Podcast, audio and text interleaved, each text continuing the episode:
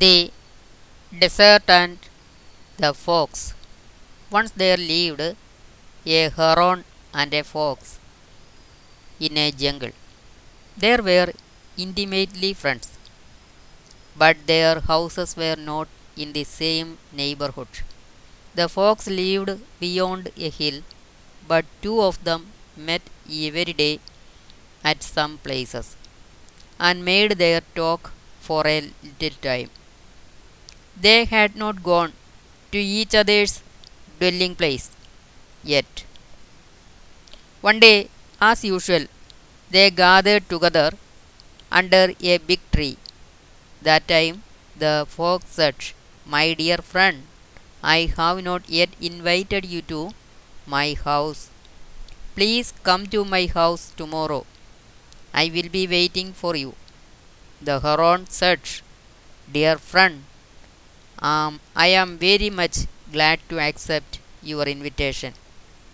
I have been longing for a long time to visit your house. I will surely come tomorrow.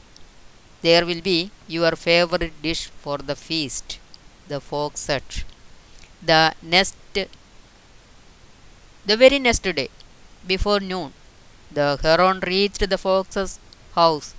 Seeing his friend, the fox ran to it and welcomed it to his house.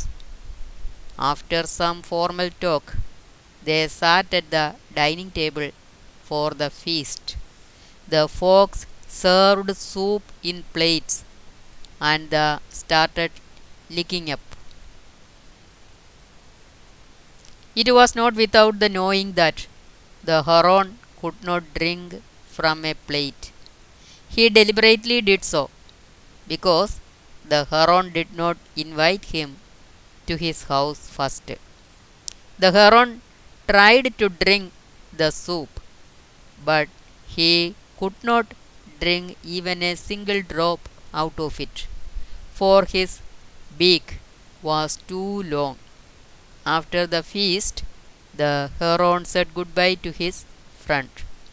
Flying to his house, the heron determined to revenge the fox, paying him in his same coin. The other day, when the heron saw the fox, he invited him to his house. Very pleasantly, he accepted the invitation and agreed to attend her party. Next day, before noon, as the heron did, he reached her house. The heron gave him a warm welcome. After some formal talk, the heron invited and led him to the dining table. Both of them sat at it. The heron served soup in little pots having long and narrow necks. The heron started to drink the soup. The fox tried to insert its head into the pot, but it was in vain. The soup was his favorite food. After the party, desperately and shamefully, he walked to his house, saying goodbye to his friend.